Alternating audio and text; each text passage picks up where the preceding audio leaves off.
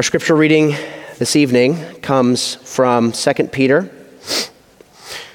Second Peter chapter two, and we will read verses ten through sixteen.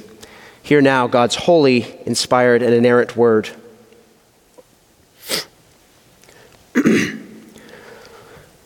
Bold and willful, they do not tremble as they blaspheme the glorious ones, whereas angels, though greater in might and power, do not pronounce a blasphemous judgment against them before the Lord. But these, like irrational animals, creatures of instinct, born to be caught and destroyed, blaspheming about matters of which they are ignorant, will also be destroyed in their destruction. Suffering wrong is the wage for their wrongdoing. They count it pleasure to revel in the daytime. They are blots and blemishes, reveling in their deceptions while they feast with you. They have eyes full of adultery, insatiable for sin. They entice unsteady souls. They have hearts trained in greed, accursed children. Forsaking the right way, they have gone astray. They have followed the way of Balaam, the son of Beor or Basor, who loved gain from wrongdoing, but was rebuked for his own transgression.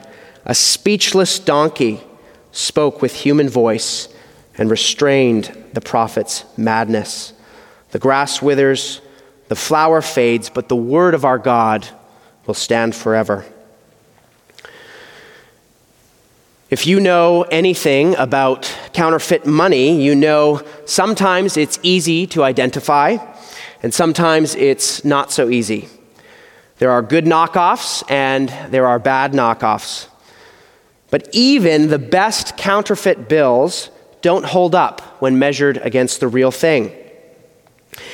And the only way to know the difference between a counterfeit bill and a legitimate one is by having an intimate knowledge of the real thing. How do you know if something's a fraud? How do you know if something is an imposter? By studying the real thing, by knowing the real thing. And in our text this evening from Second Peter, we, we see this dynamic at play. There are false teachers in the church who go around masquerading as God's prophets. And how do we know they're false prophets? How do we know they're counterfeit? Well, by studying the real thing, by being trained in the true prophecy, which is the Word of God. The real thing is the Word of God, and we measure their words, their false prophecy against the true prophecy, the Word of our Lord. And by doing so, we can learn to identify their falsehood. Now, we find in the Bible that there are only two prophetic lineages, two lines of prophets that are diametrically opposed, the lineage of Balaam and the lineage of Moses, the lineage of the serpent and the lineage of Jesus Christ, the lineage of falsehood and the lineage of truth. And our passage this evening uh, presents these lines in opposition to one another. They are irreconcilable. They cannot coexist. Darkness cannot cohabitate with light. But we're reminded in our text that while darkness cannot cohabitate with light, it always tries to do so. Evil always tries to pervert righteousness. There is nothing new under the sun. The false teachers seeking to deceive the church in Peter's day are simply perpetuating the sin of their father, the devil, who the scriptures say is himself the father of lies.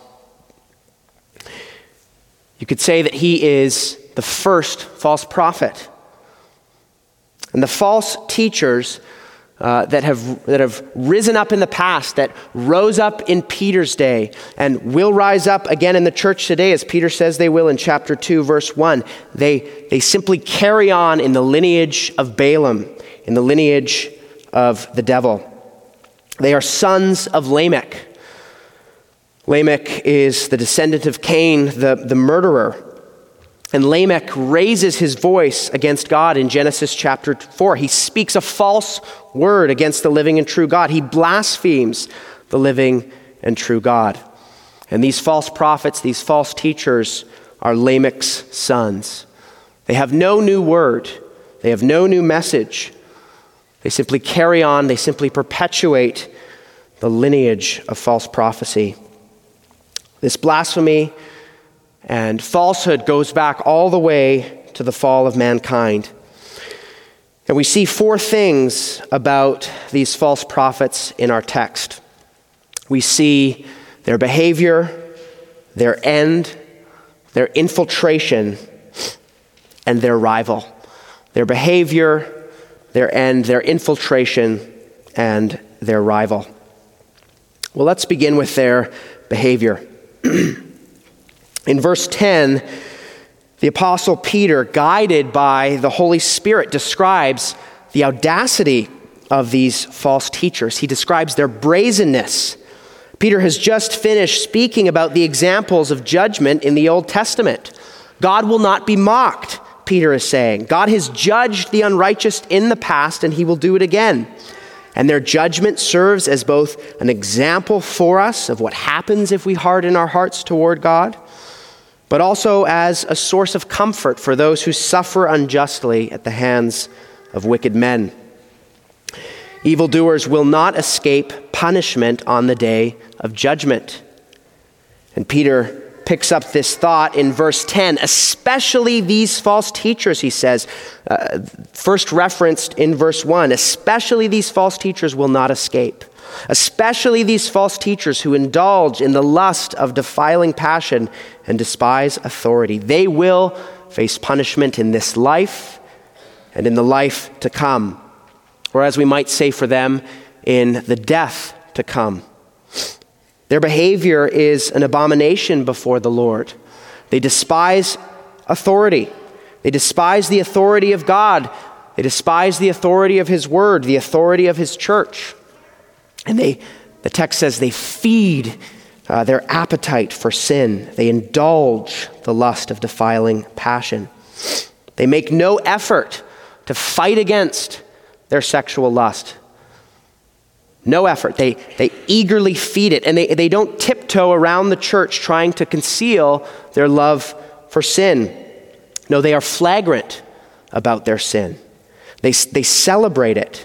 They parade their sin around for everyone to see. We see this behavior even in verse thirteen. Peter says they count it pleasure to revel in the daytime.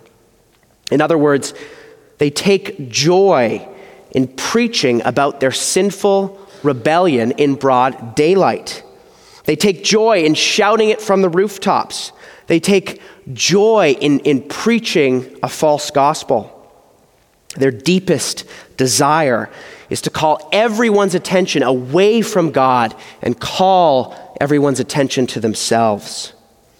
They are bold and willful. They do not tremble as they blaspheme the glorious ones. Verse ten. Now, who are these glorious ones in verse ten that they blaspheme? Well, the N I V gives us a better translation here. The N I V renders them as celestial beings. And most theologians agree here that these celestial beings are fallen angels. The fallen angels that we find in verse four and that we find in Jude verse six. These glorious ones or celestial beings, they fell in the rebellion against God with Lucifer.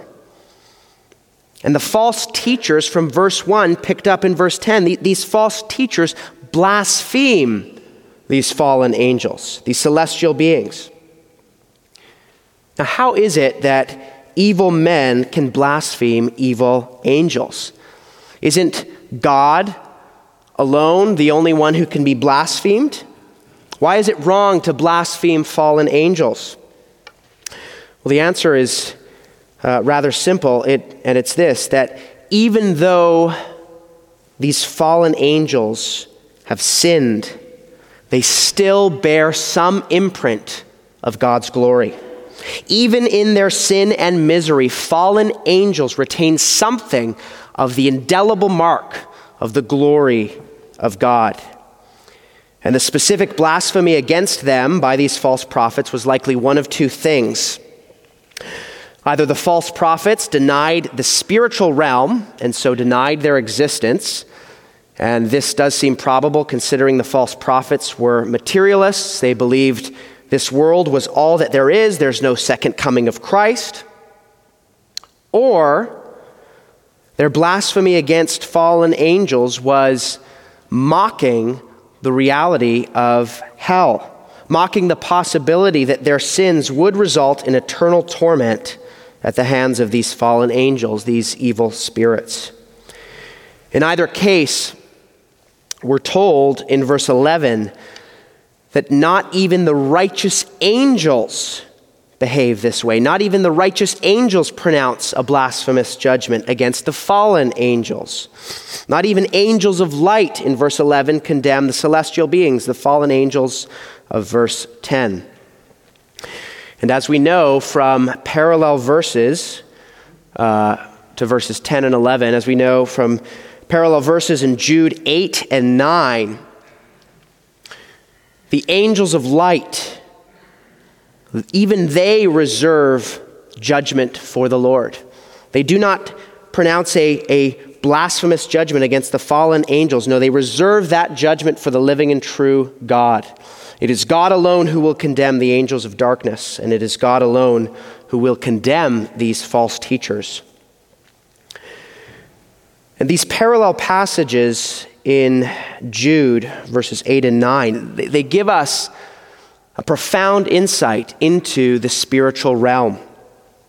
Many Christians today live as functional materialists. We forget about the reality of spiritual warfare. Some of us need to wake up. We are in the middle of a cosmic battle, the, the battle between the offspring of the woman and the offspring of the serpent. The world we find ourselves in today, the Western world, America, is not in a culture war. We are in a spiritual war. The Bible says in First Peter five that our adversary, the devil, prowls around, roaring like a lion, seeking someone to devour. In Job chapters one and two, we read that God in his sovereignty allows Satan to afflict Job, to strip him of his material possessions, to render him destitute, to afflict him with sickness. And so we see that even material causes in this world have a, a, a spiritual dimension. And even though Satan and his minions rage against God and his people, the psalmist reminds us that God is also at work for us in the spiritual dimension. The psalmist says in Psalm ninety-one that God will command his angels concerning you to guard you in all your ways. And if you are united to Christ, if the same Spirit that raised the Lord Jesus from the dead, if the same Spirit dwells in your heart, you have nothing to fear. Your adversary has no power over you. The strong man has been bound. Satan may tempt you externally, and you must resist him. But if Christ dwells in your heart, you have nothing to fear. Satan and his demons can gain no stronghold in your heart. A house divided against itself cannot stand. And the parallel verse from Jude shows us this very reality, that, sh- that Satan has no hold over those who belong to Jesus Christ. We find this back and forth between the archangel Michael contending with the devil, Jude's epistle says. And so we have this scene in Jude between Michael the archangel and the devil. Jude's epistle alludes to the fact that Moses has died and the devil comes to make an accusation against Moses. This man cannot enter heaven. He's unworthy. He disobeyed in the wilderness. He struck the rock instead of speaking to it, Satan accuses. And God says, my servant shall enter. He is righteous in my sight because he is clothed in the righteous robes of Christ. The Lord rebukes Satan for his accusation in Jude verse nine. And this rebuke is an allusion from Zechariah chapter three. And Zechariah chapter three is one of the most powerful chapters in the Bible. I can't think of any clearer picture that we find in Scripture uh, that preaches the good news of our justification by faith in Christ. It preaches it with such palpable imagery. So I'd ask you to turn there, if you have your Bibles, to, to Zechariah chapter three. And we find this scene. Joshua the high priest stands before the angel of the Lord. You can think of this as a courtroom scene.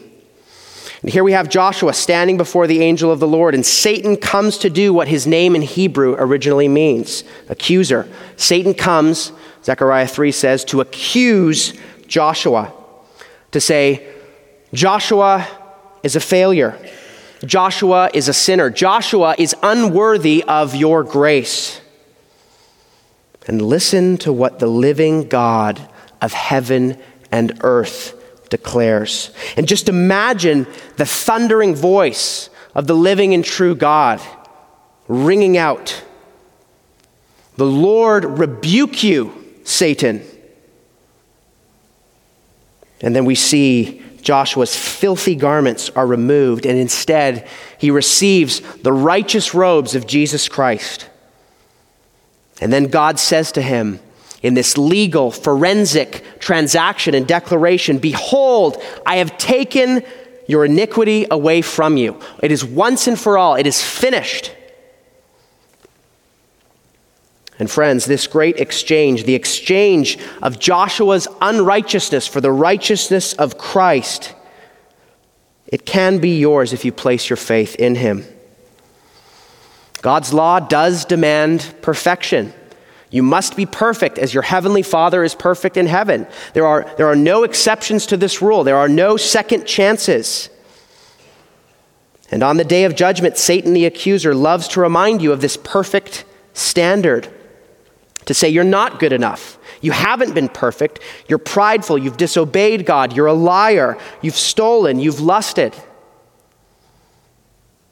And all those things may be true. But if you have placed your faith in Jesus Christ, Jesus fulfills the perfect standard of God's law on your behalf. Jesus stands in the gap for you. Jesus is your righteousness, so that you can simply point to him and say, he is righteous on my behalf.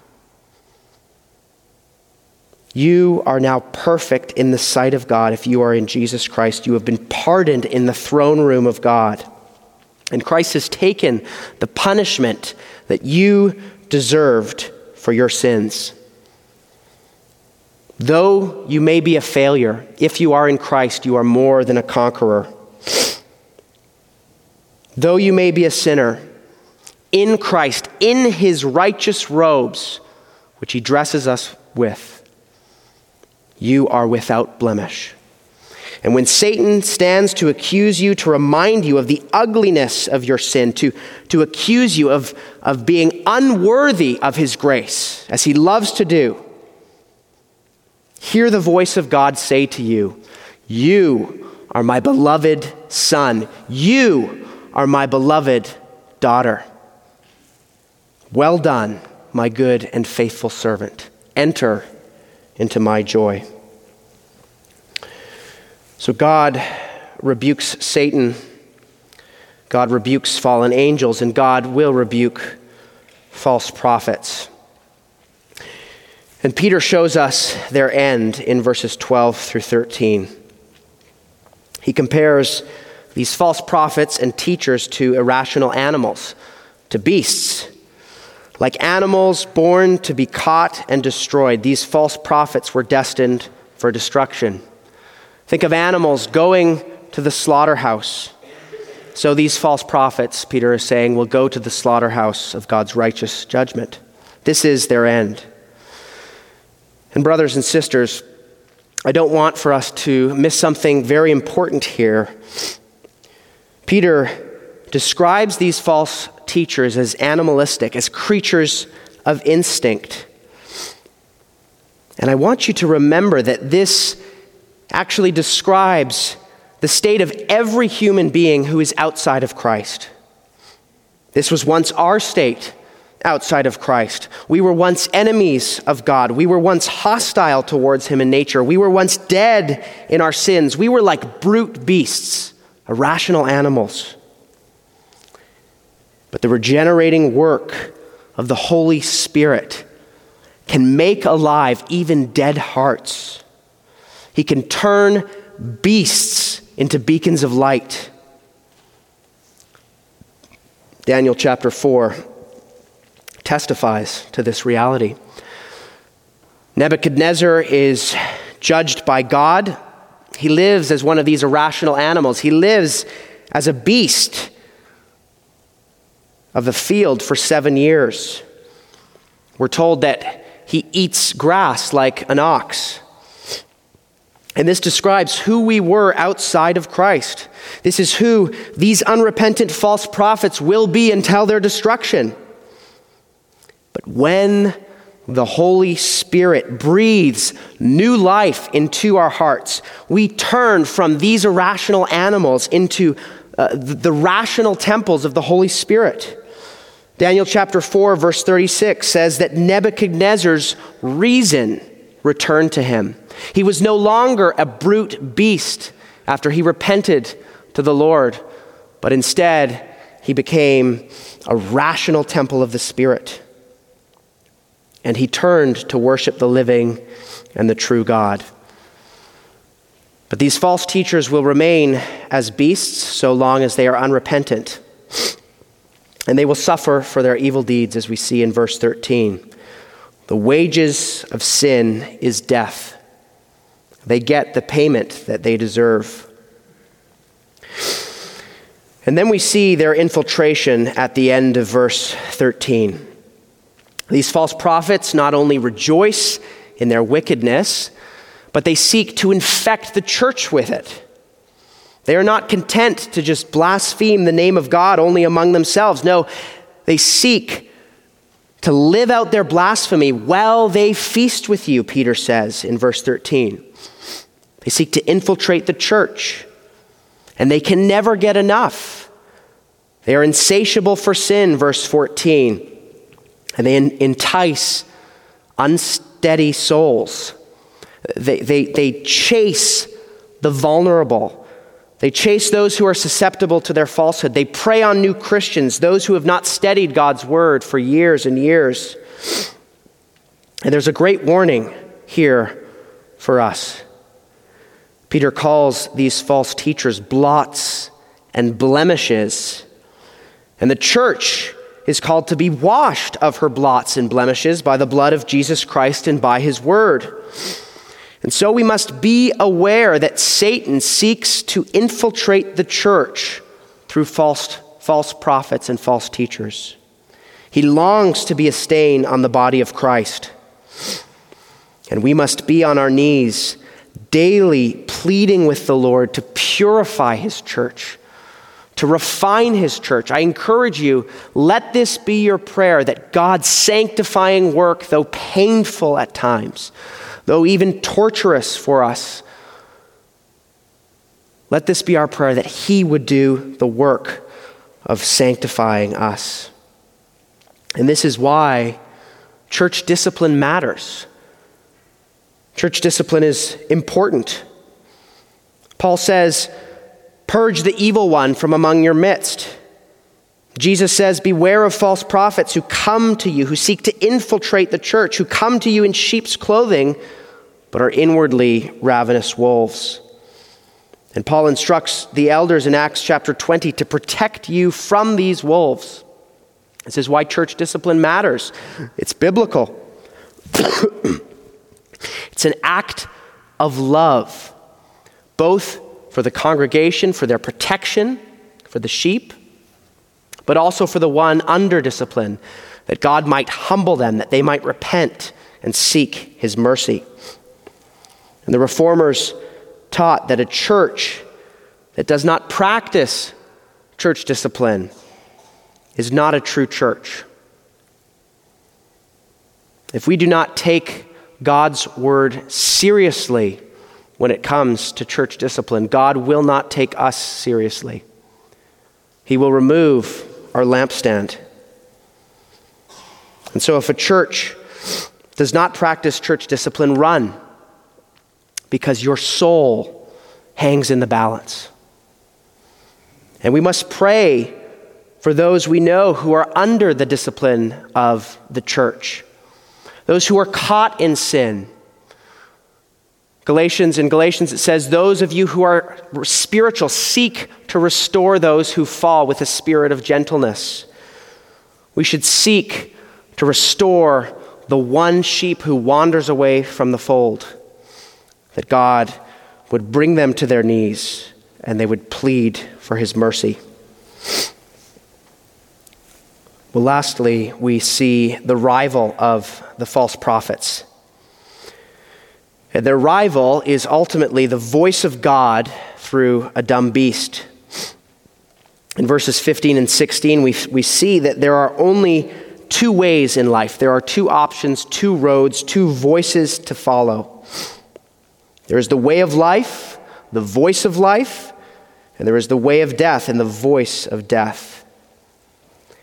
And rather than heed the voice of life, the false prophets follow their father Balaam in the wrong way. The sons of Lamech, the sons of Balaam, these false prophets perpetuate the sins of their fathers. They follow in the footsteps of their lineage. In the Old Testament, Balaam tried to make a prophet by being a voice of untruth. He was a mercenary prophet, a prophet. A hired prophesying hitman who sought to discredit the voice of truth, the voice of God. And the great irony is this: not only does God turn Balaam's cursing into blessing, but Balaam's prophets that he so desperately seeks to acquire, they gain him nothing, only death. The way of Balaam leads to death. Now the E S V says Balaam the son of Beor, but it really should reflect the Greek here because there's a pun here that Peter wants us to see. Balaam is rather the son of Basor, which sounds like the Hebrew word for flesh, Basar.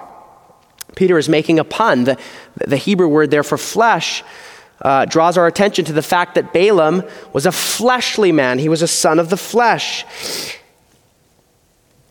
This false prophetic line, by its very definition, is fleshly. It's concerned with earthly pleasure, with hedonism, with sensuality, with greed, with immorality. And in an ironic twist, God rebuked Balaam, an irrational animal, as we see in verse twelve. God rebuked Balaam, a prophet who's likened to an irrational animal. God rebukes Balaam with an irrational animal. There's the irony. He's rebuked by a donkey. And so you see that God uses what is foolish in the world to shame the wise. The wisdom of God mocks the wisdom of this world. God uses what the world considers weak to shame the strong. Think of Moses, a prophet who is not of great lineage, who possessed no gifts of rhetoric or, or words. And God uses this frail prophet to speak his definitive and true word. God uses what is weak, what the world considers foolish, to humble the proud, to shame the wise. After Eden, we see that there are only two lines, two lineages, two seeds, two, two ways. There is the way and the line of the true prophet, and there is the way and the line of the false prophet. The line of Moses, the line of Balaam. The line of Jesus, the line of the devil. And Peter is saying these lines will be in continual conflict.